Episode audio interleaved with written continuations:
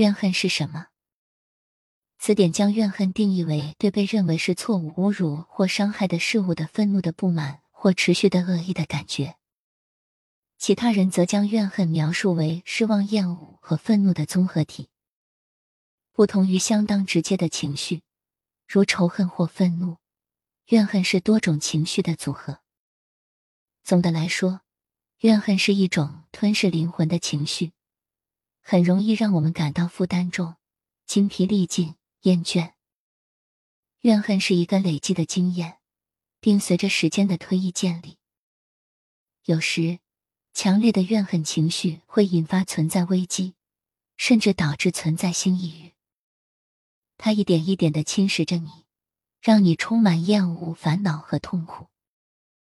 怨恨是心脏的癌症，会耗尽你的精力，破坏你的幸福。什么导致怨恨？对大多数人来说，你正在经历怨恨的迹象。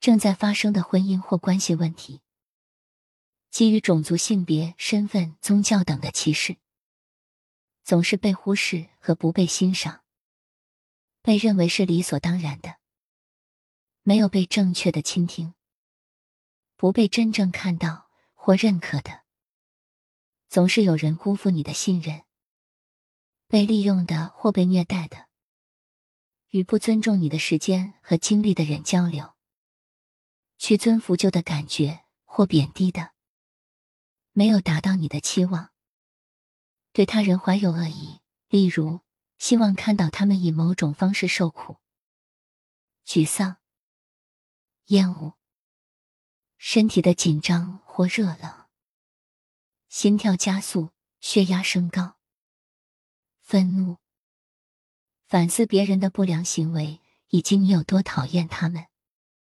不安，感到内心空虚、压抑或阻塞。事实上，憎恨一个人比处理被抛弃、背叛或悲伤的感觉要容易得多。怨恨提醒我们未得到满足的需求，界定我们喜欢什么和不喜欢什么。怨恨是一种伪装的防御机制。怨恨是生命力的内在寄生虫。紧紧抓住愤怒、厌恶和沮丧的感觉，需要大量的生命力能量。如果我们在这个空间里待得太久，就会感到自己的每一层面都在枯竭，从而导致情绪枯竭，甚至抑郁。我们必须剥离怨恨的感觉，看看底下是什么。特别是如果我们有困难，学会如何放手怨恨。一起练习自爱和影子工作，可以帮助你探索这些隐藏的情感。长期对某人感到愤恨，也会提醒我们注意他人表现出来的负面行为，比如自恋。如果我们不学会如何放下怨恨，它就会作为我们的影子、自我的一部分溃烂，变成一个内在的能量吸血鬼，剥夺我们治愈、前进和寻找快乐的能力。如何释放怨恨？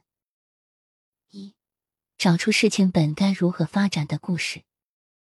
当思想以一种先入为主的观念接近一种情况时，就会产生怨恨。当结果不同的时候，思想就会责怪当时的情况和当事人。但是怨恨的原因从来都不是在那里。怨恨的直接结果来自于对过去你的期望没有得到满足的情况的精神和情感故事的重演和认同。在这个思想的梦想中，人们应该做你期望他们做的事情。这不是现实。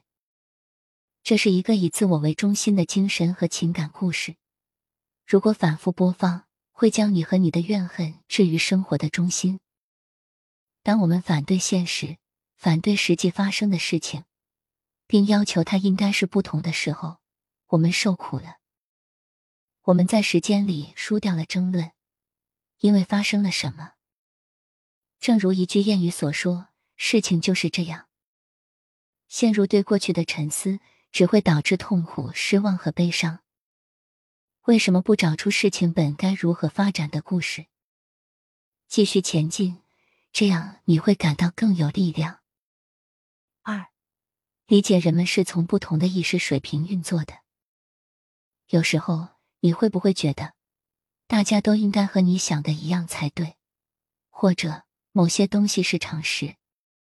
但事实上，一切都是在尽自己最大的努力，从他们的觉知水平，他们在什么水平，他们发挥什么觉知。下次当你遇到那个在你心中引发怨恨的人时，问问你自己，这个人的意识水平是怎样的？ 3. 留意你可能抱有的任何不切实际的期望。以下是一些不切实际的期望。希望有人能 100% 准时。希望有人能 100% 准时。希望有人能在1小时内回复你的信息。期望某人在精神上或情感上一直对你敞开心扉。期望你们的浪漫关系总是感觉轻松、有趣和性感。期望你的同事总是欢迎你。期望有人总能让你自我感觉良好。如果有人和你约会迟到了也没关系，这并不一定意味着他们不尊重你或你的时间。有时，怨恨是基于不切实际的期望的下意识反应。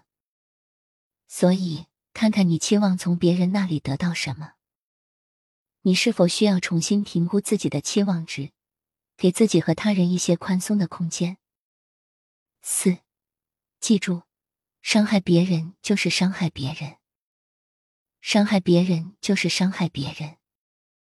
换句话说，那些有未解决的创伤的人经常与自我厌恶做斗争，受伤的是内心的孩子，以及一个巨大的阴影自我，因此更有可能伤害他们周围的人。通常是无意识的或自动的，这不能成为他们行为的借口。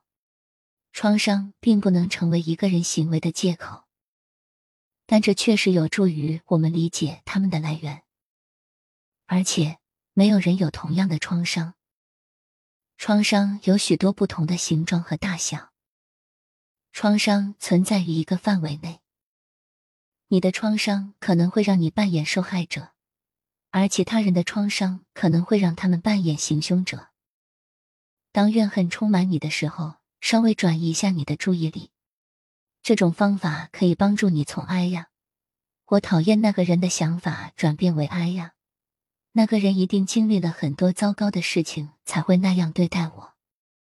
当你意识到所有人都在遭受同样的精神疾病，有些比其他人更严重的时候，同情心就会产生。一旦你意识到这一点，就不会再有怨恨了。5. 自我同情导致宽恕的能力。与长期的怨恨做斗争，会让我们对自己、他人和我们周围的世界感到相当糟糕。这种情绪会引发内心的痛苦，玷污我们的世界观。你越是学会自爱和同情，你就越容易原谅他人、放手。请注意，宽恕并不意味着忘记对方所做的事或让自己再次受到伤害。相反，宽恕意味着放弃成为他人行为的受害者的角色，以及任何与之相关的负面情绪。归根结底，宽恕更多的是一种自我解放的实践，而不是其他任何东西。它让你自由地继续你的生活，而不是被怨恨和仇恨的感觉所控制和困住。